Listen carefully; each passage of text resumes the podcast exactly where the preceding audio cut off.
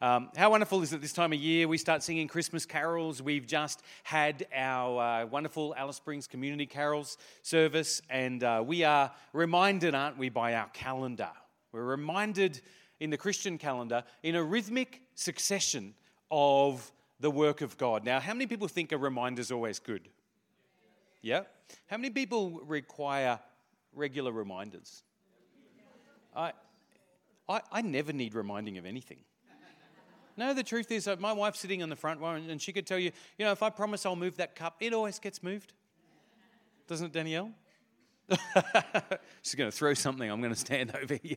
I, I need a lot of reminders. The older I get, my children uh, reflect back to me that, in fact, when I tell family stories, we go out to barbecues, what takes longer than the story is all the corrections they have to make because dad doesn't remember the story well. How many people over 40 like me have crashed off the cognitive cliff and uh, just need a little bit of reminding every now and then? Praise God. We need the grace of God, don't we? We need the grace of God. Not enough of you put your hand up then, you bunch of liars but you'll be saved at the end of the service, so that's okay. I need regular reminders. And I don't just need reminders in the shallow things of life, like whether I'll move my cup or, you know, um, what my middle child's name is that I seem to never get right when I yell at her. I need regular reminders about all sorts of important things in life. No less, I find I need a regular reminder that we follow Jesus because the kingdom of God is here. I, I need a regular reminder of it. How about you? It's not like I forget it, big picture, but in the moments of life, in the pressures of life, whenever something's going down, when it hits the fan, when it goes down, isn't it true? It's kind of easy to forget about the important things in life, isn't it? When stress comes, when challenges comes, when adversity comes. It's like our life is filled with potentials that seem to hijack our focus and our attention and our emotions and the object of our thought processes. And sometimes we need good friends to remind us of what's important, don't we? I'm married to a wonderful, gracious woman who, usually while we're driving, reminds me it's just not that important. You know, I drive a Hilux four wheel drive, so if you cut me off in traffic, I'll, I'll crush you like a bug. But I get a regular reminder from my wife it's important, babe. It's just not that important. How many people, like poor old Pastor Ben, just need to be reminded every now and then of the important things in life?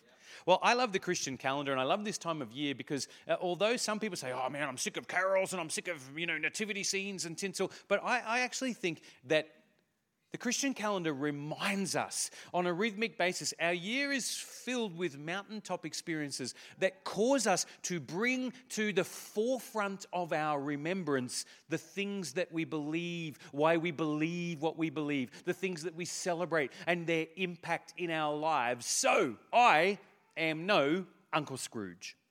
I like being reminded of Christmas. I like being reminded of the way God makes God's gift of Himself to humanity in the form of a vulnerable baby boy that contained inside of himself the fulfillment of the age old prediction of the prophets that the kingdom of God would come. How about you? In Jesus, God's kingdom has come. How glad are we of that? I need a reminder of this on a regular basis because when I embrace God's kingdom, I do so by becoming a subject of God's kingdom. I need a reminder sometimes that I'm a subject of God's kingdom in all sorts of forums, but I often need to be reminded that I'm a subject of God's kingdom because I have a covenant with God brought to me by Jesus. And you probably could be in my boat, and you need to be reminded every now and then that you have a covenant with God brought to you in Jesus Christ. When we respond to a covenant, it is called, in biblical terms, covenant loyalty. And it is something that God has, and it is something that we have. How many people know God is loyal, isn't He? God is loyal to it. That was a hopeless response for a wonderful statement about our awesome God. How many people know God is loyal? God's promises don't change. And in Jesus, God's promises are yes and amen. amen to those of us in Christ Jesus. And God is loyal. God is a friend that sticks closer than a brother. God is the one who says, Never will I leave you or forsake you. And isn't it true that sometimes we need reminding every now and then in life God's loyal? And we need to be reminded because his loyalty inspires our response, doesn't it? That we would show covenant loyalty to God. Covenant loyalty, you're not used to seeing it phrased that way in the New Testament, is one of the ways to translate the New Testament word faith. Faith. Of God's covenant loyalty, you'll see it translated this way faithfulness.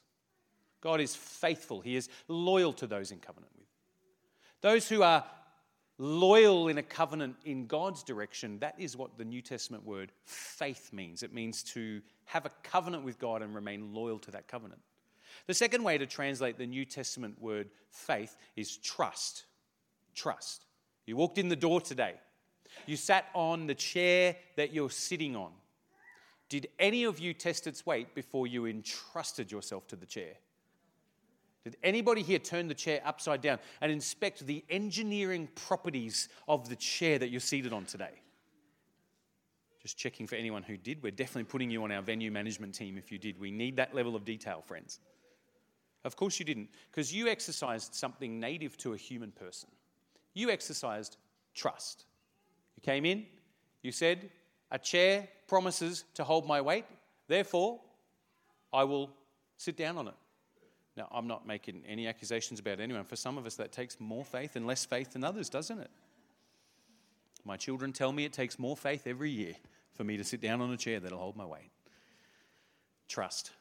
Trusting God, covenant loyalty, faith. The third way to translate the word trust is this word allegiance. And this element of the meaning of the word speaks to the fact that the kingdom of God is here and Jesus is the king of God's kingdom and that I, by coming to God in trust, by establishing a covenant with God and living in covenant loyalty with God, that I have allegiance to a king, and that king is the king of God's kingdom, and I am a subject of God's kingdom. Therefore, I have allegiance to King Jesus. Think about those three words covenant loyalty, trust, allegiance.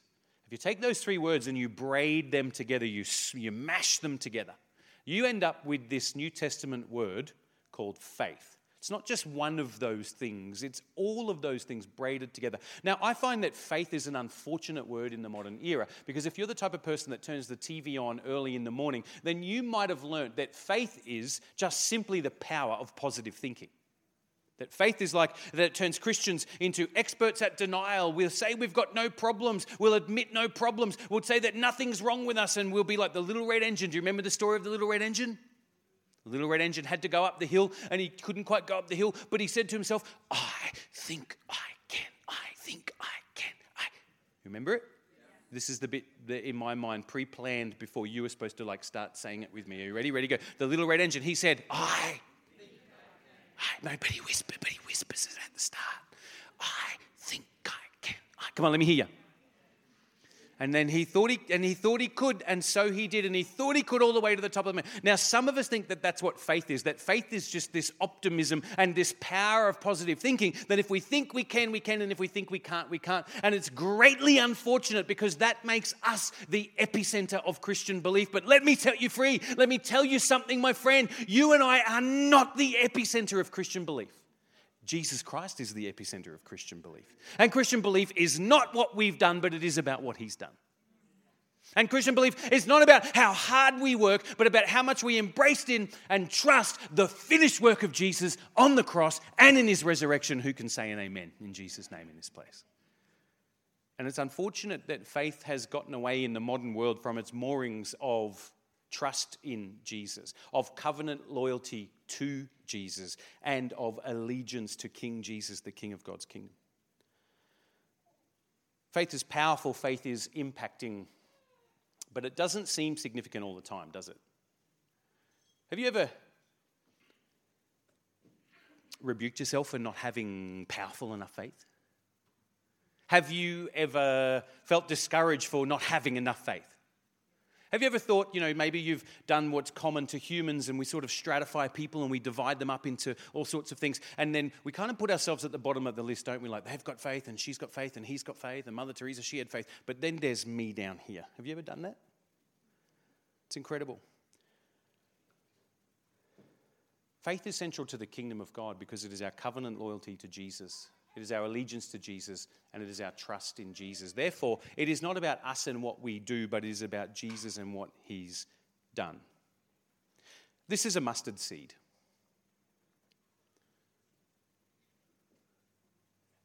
There's a handful, in fact, of mustard seeds. A mustard seed, usually in its standard format, measures one cubic millimeter.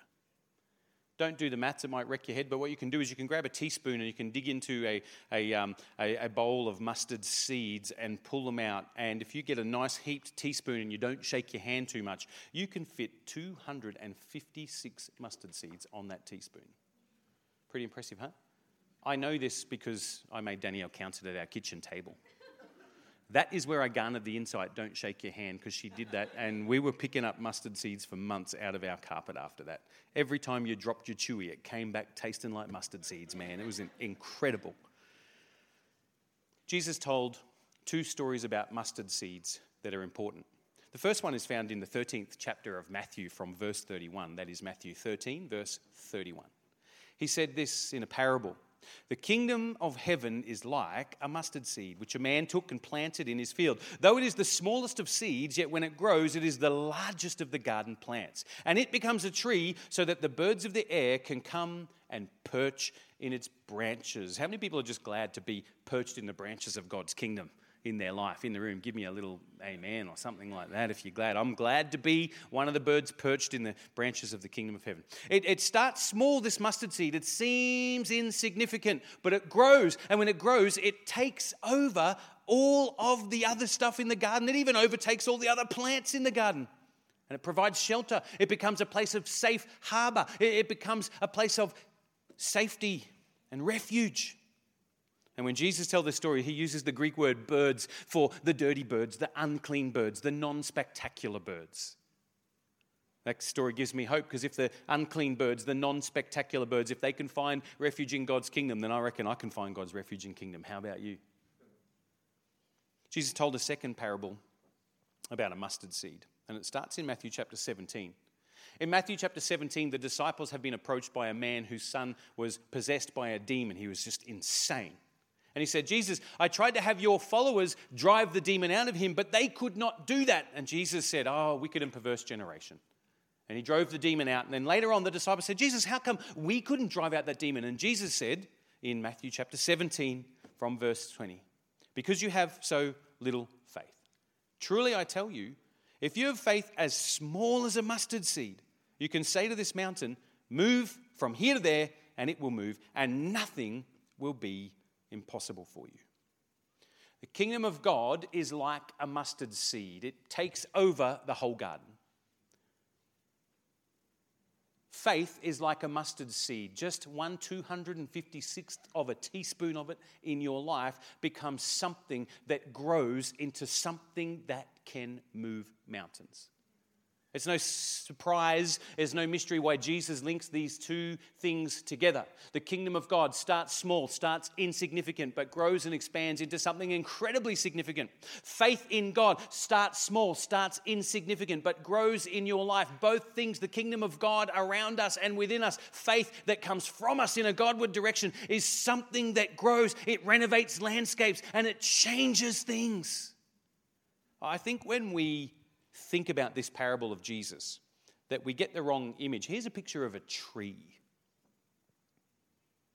And I think when we think about this mustard seed, we think, oh, yeah, I know what you're saying, Jesus. You start with this tiny little seed and we plant it in the ground, and then that's what it becomes this great, big, significant tree. Now, if you feel, in terms of your spiritual ranking system, that you are a mighty tree, then this parable is of great encouragement to you. Yes, it started small, but wow, I'm a great tree. Do you ever feel like a great tree?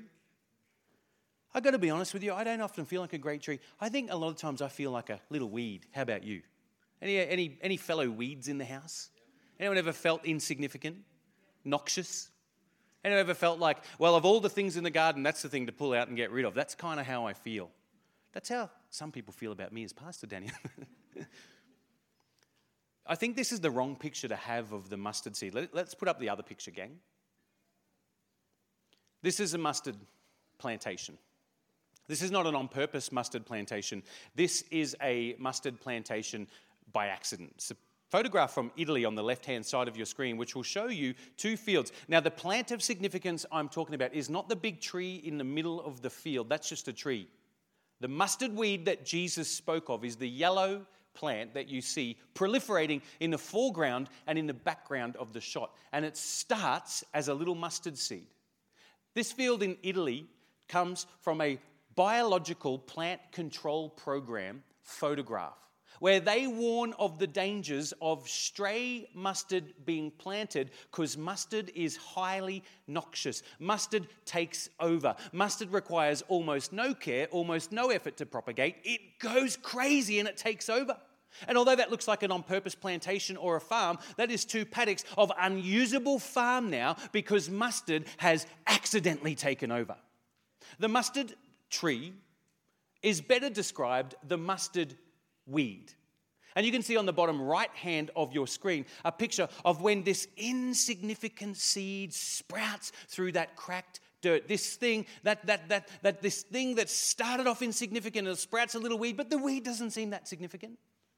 But if you leave mustard unattended, it will take over entire countrysides and become impossible to eradicate. On the top right hand side of the screen, you'll see a man who is five foot nine tall, standing next to an eight or nine foot tall mustard plant. You get the picture of mustard weed? Mustard weed is dangerous. And from today, ranging right back to Jesus' day, there are strict controls in place about the propagation of the mustard weed all through Middle Eastern areas. This photograph is used in Italy as an example of why you don't just let anyone grow mustard anywhere, because a stray seed takes over and causes problems. In Jesus' day, there was rabbinical law forbidding the planting of the mustard seed outside of very strict propagation standards. Because everybody knows if you get that stray seed, if you plant a bit of mustard, it's going crazy and it's taking over. I think some of us imagine that God's kingdom is a fragile thing, that God's kingdom is a, a thing that requires us to just be on our best behavior to make it happen. But in this parable, Jesus is saying the kingdom of God once started from something this big, it's taken over everywhere, man. It's taken over everywhere. It is, God is doing stuff in planet Earth. And, and we would think, but hang on, I didn't make that happen. You don't need to make it happen, man. It's the mustard seed capacities of the kingdom of God that comes, and it can take over entire landscapes. Take the landscape of our lives, for example. How many people could say, I can well and truly attest that the kingdom of God has taken over a significant portion of the landscape of my inner world, Pastor Ben? Who could give me a wave on that one? And Jesus says it grows to be bigger than all the other trees of the garden. And, and that interpretation is interesting because what he really means is it grows to be more substantial or more significant than all the other trees in the garden. That's the kingdom of God. It comes insignificant. And how does it come? Well, Jesus links faith. The only other thing significant about the kingdom of God is how you get in. You get in by trust, you get in by a covenant, you get in via covenant loyalty. And what happens when I have this covenant loyalty? Oh, I don't have much, Pastor Ben. I don't know how much I trust God. I don't trust God much. Listen, take a teaspoon and divide it into 256 portions. I'm sure that God can place in your heart enough of that type of faith to be something that'll start something. Who could say amen in Jesus' name? It starts insignificant, even our own faith in God, even our own trust in God. It starts insignificant. It starts as though it's of nothing too great. But how many people know the kingdom of God? Where it starts is not where it stays. Where it finishes is not where it began. Who could say amen? Here's the thing a geneticist will tell you about a seed a seed contains within it everything necessary for what that thing will later become. Contains with it nothing but potential. And sure enough, for it to be germinated and for it to grow, it will require environmental conditions. But none of those environmental conditions add something to the seed. The seed contains within itself all of the necessary components for the tree to come about. And this is what's so fascinating about what Jesus says in his parable of the mustard seed in the kingdom of God and his parable of the mustard seed in faith in our lives. Listen, how many people know this world needs the landscape of it changed? And God's kingdom is moving forward in kingdom people. But how many people know the landscape of our inner world needs to change? And Jesus said, even if we had one 256th of trust, of allegiance, of covenant loyalty in Him, then we could move those mountains in our lives. Ever had mountains in your life? I tell you, man, my inner world, when I came to know Jesus, there were so many mountains. John Denver should have done a whole album just about my inner world. So many mountains that needed to be moved mountains of addiction, mountains of alcoholism, mountains of drug use, not able to go to sleep at night without drinking myself to sleep for a very long time. Not able to wake up and talk to my wife without a few slugs of Bacardi rum for breakfast so I could talk to her. Not able to make it out the door with a smoke of something or a snort of something. Depressed, not even able to walk down the street looking people in the eye without being reminded of my self loathing and my shame and my pain and my trauma. Man, there were some mountains to be moved in my life. And I remember the significant and impacting time when I said yes to the gospel message and it planted a seed. All I did is say yes. All they did is pray for me. All I did is say, God of the universe, no matter where I'm going to, no matter where I'm coming from, today my answer is yes. And I am drawing a line in the sand of my life and I am turning to you. Make me a follower of yours, God. It seemed utterly insignificant. But I can tell you more than 20 years later that that faith that started like a mustard seed and the entrance of that kingdom of God that came like a mustard seed, it renovated the landscape of my life. How about you? How many people, let's just stop and enjoy the gospel for a second. How many people are just glad that what started like a mustard seed in your life began to be something that would take over the whole countryside? Who could say an amen? How many people know we've still got mountains in our lives, don't we? And that's why Jesus encourages us to continue with the faith of the mustard seed because we do have landscape that needs to be changed. And many of us will look in the mirror and beat ourselves up or grow discouraged. And we need to understand that the presence of the mountain does not mean the absence absence of the mustard seed. And sometimes we need to remind ourselves that our, this mustard seed kingdom is going ahead. Sometimes we need to remind ourselves this mustard seed faith is growing and bearing fruit. And that's why I like Christmas. I like Christmas because in the Christmas story is another retelling of the mustard seed story. Jesus like an insignificant mustard seed, is sown into Mary's womb. Mary, a pregnant 12 or 16 year old teenager, is sown into society as someone now carrying God's kingdom because within her is the king of God's kingdom. All of it would seem insignificant. It doesn't happen in the hallways of power, it doesn't happen in the palaces of kings, it doesn't get broadcast on CNN, it doesn't have Donald Trump sending in the tanks and sending in the army and sending in the navy. It's not on every TV screen in planet Earth. It didn't even happen at a time when there were TV screens. It's in a backwater called Israel in a dusty, barren place that was a joke and a byword amongst those who lived in the ancient Near East under the thumb of an oppressive Roman government that was enslaving people. The very year that Mary got this news, historically, as we patchwork quilt together the events, we know that some other person came and said, We want God's kingdom, rah! And the Romans killed him. And not only did they kill him, they killed all of his followers. And they lined the road from Jerusalem to Nazareth with crucified men, 18 years or older, all the way along the highway. And this place was insignificant, and this Mary was insignificant, and this child born out of wedlock with no known father seemed insignificant. Christmas is a reminder to us of the mustard seed perspective that what starts as insignificant grows. Mary has an incredible response as someone who lives with the mustard seed perspective. She goes to visit her cousin. Her cousin Elizabeth, she's her own mustard seed story in herself, an old lady who, who her and her husband had prayed for years for childbirth, had prayed for years for a son. And here in their latter years, God grants their prayer, and Mary's cousin gets pregnant. And so, what happens to pregnant Mary? She rushes off to uh, visit her cousin within the first three months of her pregnancy.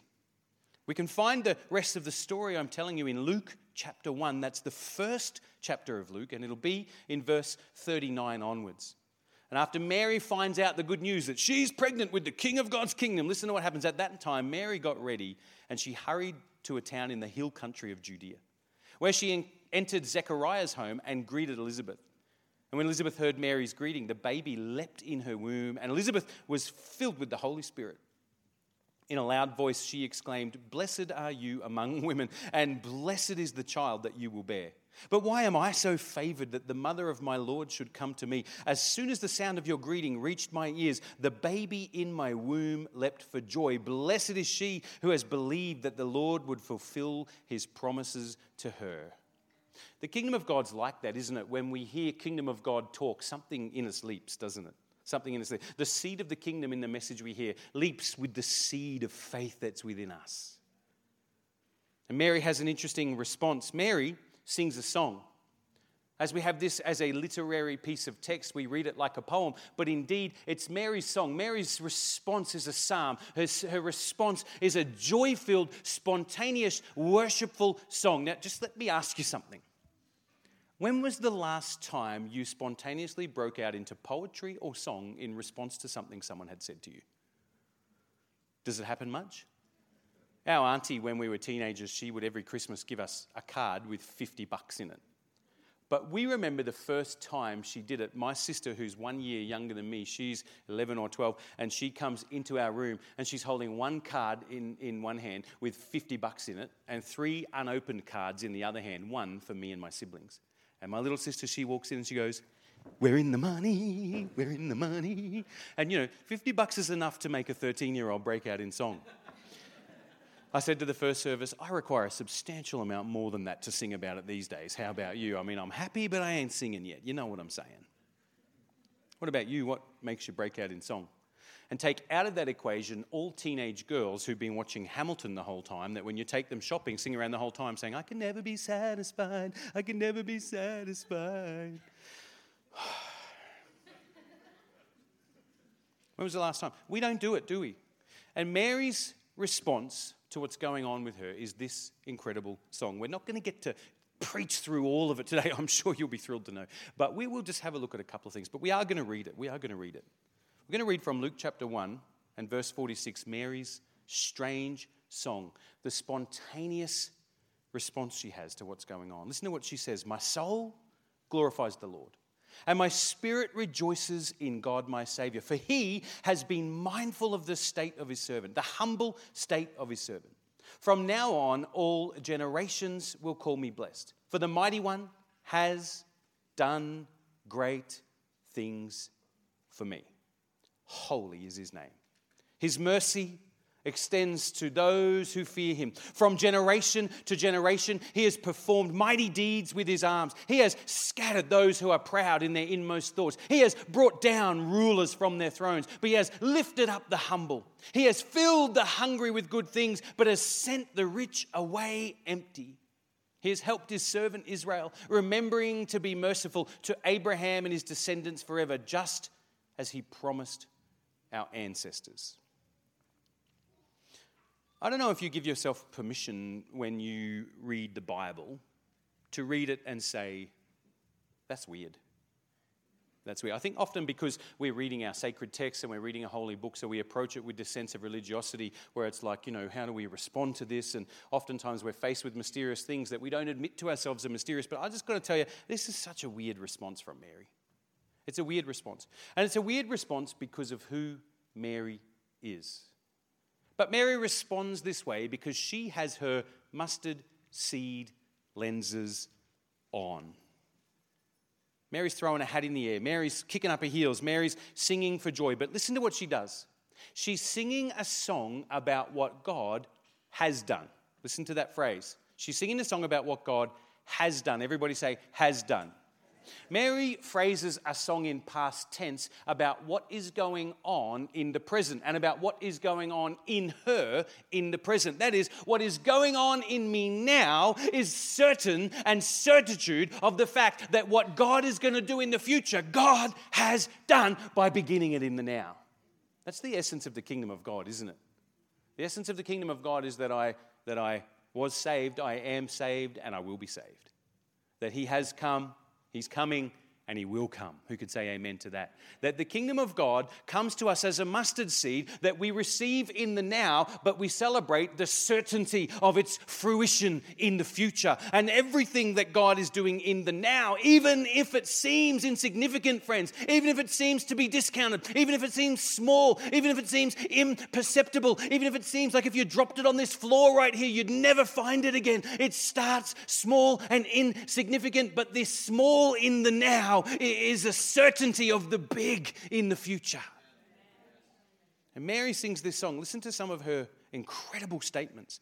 That she says, not God will one day, but God has. How do I know? I'm carrying something in me. She's singing now about the things that God has done because she's got the mustard seed perspective. It's already started now in me. This small seed contains the future. Listen to what she says. She, she celebrates, first of all, in verse 48 For he has been mindful of the humble state of his servant. He has been mindful. God has thought of me. God has thought of me. God has been mindful. What's going on now, this mustard seed, you've got to think about this from a biological perspective. She's just found out she's conceived. She literally has a imperceptible seed implanted in her womb. And the knowledge and possession of that imperceptible seed, how many people know through the wonders of biology, she'll grow something pretty significant out here in a couple of weeks' time, in a couple of months' time, in a little while. And right now, while it's imperceptible, she understands that the imperceptibility of the seed is never a comment on the effectiveness of the seed. She says he's been mindful of the humble state of his servant. What does the word humble mean in this passage? It's not the usual word for humility that you see in Scripture. It's not the usual humble Bible word. This word is the Greek word tapeinoo. Tapeinoo. It's a good one for Scrabble if you're trying to compete. This is what it means to be low or depressed in rank or in feeling. Humiliation. To be made low, to be of low estate, to be perceived as vile. Horrible words. Ever felt like you're perceived as vile? Ever felt vile? Ever felt of low estate? Have you ever felt depressed? Ever felt down? Ever felt downhearted? Ever felt humiliated? What if we together were to just project all of the thoughts and intents of our heart and all of our history and all of our deeds and all of our actions and all of our fantasies? What if they were projected up onto the wall right now and everybody could see? Isn't it true? We'd be a little humiliated, wouldn't we? And what's fascinating about this is you would expect someone scripting the God story not to portray a God who's mindful of the low estate, mindful of the depressed, mindful of the vile, mindful of the humiliated, mindful of the ashamed. I think if you were like me and you were going to change the world, you would bring God in all of his power, in all of his shock, in all of his awe. I think you'd, you know, this, this is what I'd do. I'm going to be honest. I'd recruit a few celebrities, man. I'd have Michael Jordan marketing a new pair of shoes, the Christ Water Walkers. I'd have, I'd, I'd have Kobe Bryant on the, on, the, on the TV news saying, I follow Jesus and he made me a better, better, a better ball player. He made me a baller, man. He made me a baller. I'd, I'd, you know, I don't know what else would I do. I have Britney Spears up there. I don't know. I'd have, I'd have Taylor Swift saying, you know, repent of your sins, shake them off, or something like that. I'd, I'd recruit all the celebrities. I get the rich. I get the powerful. It'd be on every TV screen. What about you? Isn't that the way you do it? God doesn't play the way the world plays. God isn't just interested in the rich and the influential and in the famous and in the powerful. And in Mary understands that even in her life, the implanting of the seed of Jesus is not just something for Mary to enjoy, but it is indeed, like the rest of the narratives in Scripture, revelation to the world. Every Bible story is a story that shows us what our God is like. And Mary says, This is what God's doing. God is being mindful of the low, He's mindful of the humiliated. Mindful of the vile. He's mindful. He, God is mindful of the outsiders. God is mindful of the downtrodden. He's mindful of the ones without power. He's mindful of the ones without fame, without great skill, without celebrity. God is mindful of the depressed.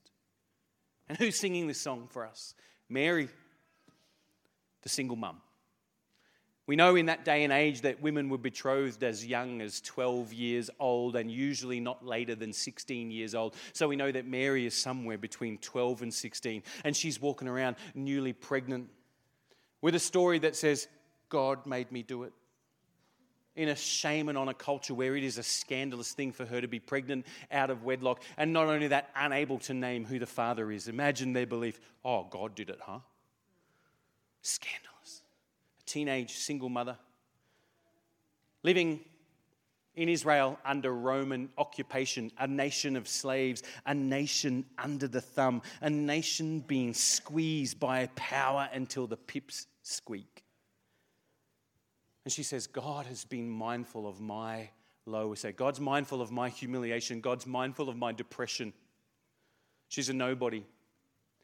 I could respectfully say she is a nobody because Mary is one of the few important Bible figures whose parents' names we will never know. We don't know who her father is. We are never told who her father is. You know what a scandalous thing it is if you look through the Bible? Most Bible heroes, we know who their dad was. And Mary becomes such an important feature in the story, but it's a scandal in itself because her parentage, her lineage is never named. And what that means is, of course, by the eyes of anyone writing in the first century, she was an illegitimate person. She was a non person. She's a young girl, pregnant, out of wedlock. We don't even know who her parents is. There's no great family story. Mary's a nobody, but isn't it amazing? Because to God, there's no such thing as a nobody. To God, all of us nobodies are really somebody. And she says, God's been mindful of my humble state. God's been mindful of my broken state. This word, the humble state of his servant, the depressed state of his servant. In Christmas, in the Christmas message every year, placed in our calendars is a rhythmic reminder of the seed of the kingdom of God in the face of our own depressing battles and insignificances. Mary, depressed and lowly in spirit, rejoicing because the seed of the kingdom of God has been planted in her life. What's interesting about this from a literary perspective is Mary's song echoes a song of another woman, another depressed woman, someone who we're told by Scripture wept and cried bitterly before the Lord. Her name was Hannah, and you can read about her in 1 Samuel. And Mary's song is, in a lot of ways, a literary cut and paste, an homage, a tribute to her thing. Eh, let's say these days Hannah could sue Mary for plagiarism. And we find these that of all of the things to think about when she responds to the coming of the kingdom of God, Mary looks to Hannah, who was depressed and wept bitterly, and says, That is me, but praise God in the seed of the kingdom. He has been mindful of my depressed state. Friends, doesn't it bring your heart joy to know that whatever you're going through in life, whatever you're facing, maybe no one's ever going to make Nikes with your name on it. If they do, I, I remember me when they do. Maybe, maybe you're going to be famous, but maybe you're never going to be famous. Maybe you're going to be greatly influential and wealthy and powerful, but maybe no one will ever know your name and you'll struggle to rub two cents together. Maybe we'll be nobodies and never heard of again out here in Alice Springs, the middle of everywhere. But we have a seed within us of the kingdom of God that is no less significant. And Mary gives us an invitation at Christmas to rejoice. God has been mindful of the humble state of his servant. She sings it in past tense. And what does she say? God has done great things for me. He's been mindful of the humble state of his servant. From now on, all generations will call me blessed, for the mighty one has done great things for me in Jesus. Mary understands that she's now carrying something of greatness. She's now carrying some greatness in her. She's now carrying the great things of God. And in this great text, she uses the Greek word megala. Megala. Have you ever been to a restaurant and had a mega feast? Your kids ever told you we had a mega good time? Ever driven to church and had a mega fight with someone in the car? We solved that. We come in two separate cars. Never fight. Mary said, God has done mega things in my life, but those mega things being spoken of are found in a seed in the form of Jesus. The kingdom of God is like a mustard seed, starts out small, starts insignificant, starts easily discounted, but grows into something that changes our faith in God, our trust in God, our covenant loyalty in God. It's like a mustard seed, man. It starts out small, it starts out insignificant. We could easily even overlook that it's there sometimes, but it grows into something powerful, so powerful that Mary looks at it and says, Man, this is mega. Our faith is mega. The kingdom of God is mega. God's doing great things in our lives. She then says, He has demonstrated power with His arm. Feel like when I read this song that she collapses the entire biography of Jesus down into this, that in her present, she looks ahead to the future and sings of the future in past tense, taking the whole story of the life of Jesus and saying, I can look ahead, inspired by the Holy Spirit, and say, Look at everything God's done because of the coming of this child.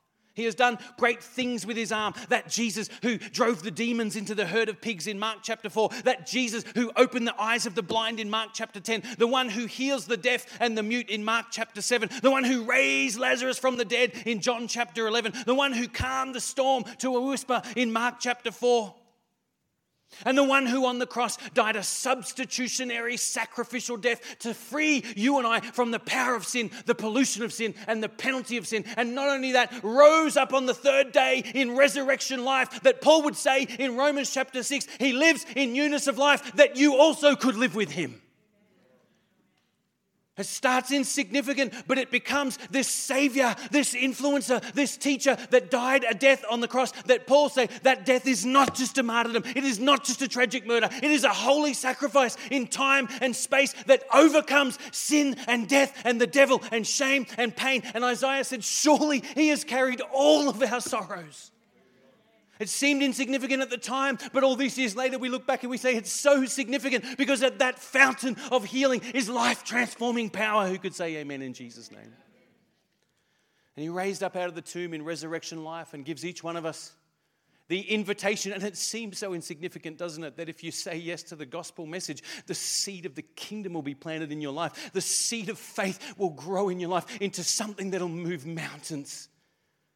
I can tell you, I tried to move the mountain of addiction and the mountain of shame and the mountain of pain with all sorts of dynamite. And nothing moved it like the gospel. It felt at the time like that mountain actually didn't move all at once. It felt like it got shoveled by the spadeful over a very long time. How about you? But it starts insignificant. But the gospel renovates landscape. Paul celebrates the significance, the fruition of the insignificant seed of Jesus and the life transforming, landscape renovating, mountain moving power of his death and his resurrected life. In Colossians chapter 2, from verse 13, Paul says this when you were dead in your sins and in the uncircumcision of your flesh, God made you alive with Christ. He forgave all of our sins, having cancelled the charge of our legal indebtedness which stood against us and condemned us, and He has taken it away, nailing it to the cross. And having disarmed the powers and authorities, He made a public spectacle of them, triumphing over them in the cross. In, in the cross is the great victory of God against everything we've ever battled for. Every time I read this passage, I'm moved because I really understand Paul's word when he says, You were dead in your transgressions and sins. The gospel found me when I was a dead man. How about you?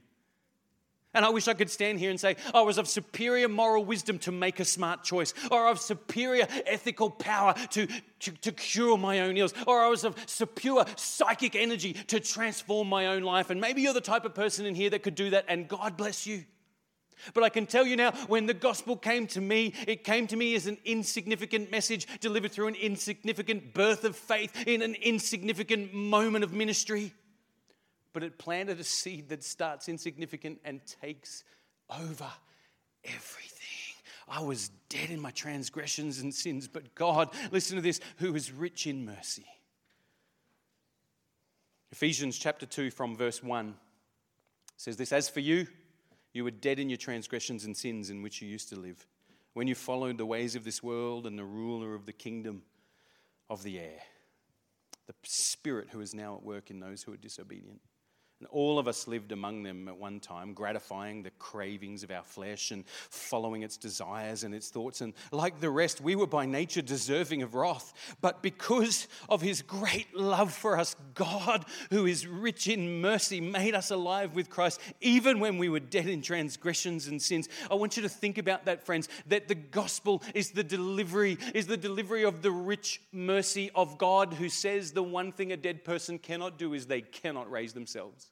And God is rich in mercy. And so, what does He do? He stands at the tomb of our life. He has done great things. We can sing it with Mary. He stands at the tomb of our lives and He rolls away the stone and He says, Lazarus, come out. And He calls our name every day we wake up. We can pray to a God who's calling our name. Every moment we celebrate Christmas, we hear, we hear the echoes of the voice of a Savior who stands at the door of our tomb and says, Come out, Lazarus. Because of his great mercy, because of his great love for us, God, who is rich in mercy, made us alive together with Christ, even when we were dead in transgressions. It is by grace you have been saved. And God raised us up and seated us with him in heavenly places in Christ Jesus, in order that in the coming ages he might show the incomparable riches of his grace expressed in his kindness to us in Christ Jesus. For it is by grace you've been saved through faith, and this is not from yourselves. This is the gift of God, not by works, so that no one can boast. For we are God's handiwork, created in Christ Jesus to do good works, which God prepared in advance for us to do. God's done great things. Friends, what I want you to take away from today is I want you to, every ounce of the Christmas story this year, let this rhythm of the calendar remind you of the work of God in our lives, remind you of the work of God in history, remind you of where you're going, remind you that God is living and active in our world, and He's living and active in our world, even in us. What I want you to take away today is I want you to take away hey, no matter how much your faith in God seems insignificant, God is moving in your life. No matter how far away from God things seem in this world, God is moving in this world, isn't He? Many of us know the power of the gospel story, and many of us know the power of its ability to transform us. And we stand with Mary and we say, I've got the seed of the gospel in me. I've got the seed of God's word in me. I've got the mustard seed of the kingdom of God in my life. I've got a mustard seed of faith that's growing into something. Now, if you have a truckload, God bless you. Keep building. But many of us don't have a truckload, but I reckon we could muster up one 256th of a teaspoon. And so I want you to stand in God's presence with me this morning as we just bask in the gospel message for a, present, for a moment.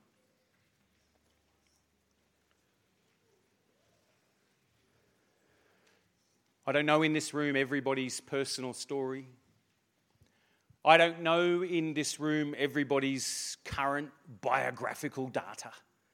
I don't know whether you know Jesus or whether you don't know Jesus. I don't know whether you feel like a spiritual black belt here or whether you feel like someone with two left feet at a dance off. But I do know, I do know that whenever God's people come together, Jesus says, even if only two or three of you together, I am right there in the midst of you. And I know that our worship seems insignificant. Sometimes we come into church and we think, do I really need to sing? And it seems insignificant. But until we understand the mustard seed perspective, that what starts off small grows to become something significant. I don't know if you've ever said yes to the gospel before, but in a room like this, I would imagine if we put up our spiritual antenna, that God in His love and God in His grace, He's encouraging you to do what changed my life all those years ago. That is to say, God, of the universe.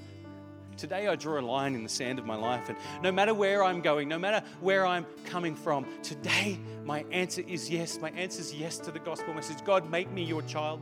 God, turn me to you. God, I turn to you. Make me a follower of Jesus. And I want to say yes to the kingdom of God and plant the seed of the kingdom in my life. Give me the seed of faith in my life. See, the Bible's very clear to us, friends, and it says that whenever the gospel message is preached, that God is preached, God comes by his Spirit and he begins to work faith in us. He begins to create an inborn impulse. I want to trust God. I want to walk with God. I want a covenant with God.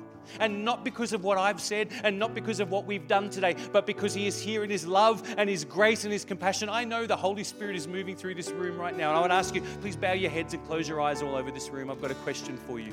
And here's how it goes Do you remember a time where you drew a line in the sand of your life and said, God of the universe, no matter where I'm coming from, no matter where I'm going to, today my answer is yes. And I know in this room, my friends, the Holy Spirit is drawing hearts and minds and He's drawing people. He's saying, Come on, that's you. That's you, my son, my daughter, that's you. Why don't you say yes to the gospel message? Why don't you respond? Come home. Come and be my child. Don't miss your opportunity today, friends. Maybe you've never given your life over to Jesus before and said a definitive and resounding yes to the gospel message. But I know today God is drawing people and He's inviting people. Or maybe you did it once upon a time and you did say once yes, but you haven't been walking with Jesus, and it's been a long time since you said, Actually, God, I need to come back to you. I've been away. For various reasons stresses, anxieties, offenses, hurts, pains, the cares of this world, all sorts of stuff chokes it out. But today, in this gospel message, God is standing in our midst and saying, Hey, why don't you just say a fresh yes to me in Jesus' name? Well, I'm going to pray for two groups of people in this room. The first group I'm going to pray for are those who know for the first time ever or for the first time in a long time, you need to say yes to the gospel message. Now, if you want to be included in my prayer, here's what I'm going to do I'm going to leave you in your seats. I'm going to leave you right where you are, but I want you to just shoot one hand up to heaven like this and lift your head and just make eye contact with me. Say, Yeah, Pastor Ben, that's me. Include me in that prayer. I want to know who I'm praying for. So, right now, you want to say yes? Come on, let me see those hands. Shoot them up right now. From the left to the right of this auditorium. Thank you. I can see that hand. Thank you. Thank you. I can see those hands too, ladies. Thank you. And give you another moment. Hand up in the air. Yeah, God, that's me. I'm saying yes to the gospel message today. Thank you, my friend. I can see that hand. Good on you. I don't want you to miss your moment. Just going to give you one more second. Who else in this room? Hand up nice and high. Pastor Ben, include me in that prayer. I need to say yes today. I need to say yes. Oh, I kind of feel like there's one more person in the room. I'm not judging anybody I don't know, but I feel like God's saying, hey, there's one more person here. Don't miss your moment, my friend. Who is that? Hand up nice and high. Yeah, that's me, Pastor Ben. Include me in that prayer. Include me in that prayer. Good on you. I can see you there. Thank you. Thank you. If you raised your hand, good on you. Good on you, my friend. That's excellent. If you raised your hand, I want you to go ahead and put it on your heart. Now, it's not magic, it's only symbolic of a fresh start symbolic of a fresh start today, that we're drawing a line, we're clearing the whiteboard, and we're beginning a new future walking with God. So I'm going to pray for those people. Go ahead and put your hand on your heart. And the rest of the church, I want you to pray for our friends as well that are saying yes to the gospel message today, either for the first time ever or the first time in a little while. Our Father, we thank you that you are drawing people in this place. Thank you that you are inviting people into a fresh future. Lord, we pray for them. We pray they would know in their soul that you are turning them around, turning them away from their sin, turning them away from darkness, turning them away from being lost, and you are starting to deposit in them the kingdom of God and a fresh future. Let them walk with you, God, I pray. Oh, draw them to be a follower of yours, Father, we pray. In the name of Jesus Christ today, let today be the beginning of a fresh journey. Let today be a new chapter in their life, the implanting of a seed that takes over, the implanting of a seed that will move mountains in their lives, Father. And we agree together as the people of God for the greatness of your work in their lives. And we give you praise and we give you honor and we give you glory. Come on, church, give God a hand clap of praise in this place today. Thank you, Jesus. Thank you, Jesus. Thank you, Jesus.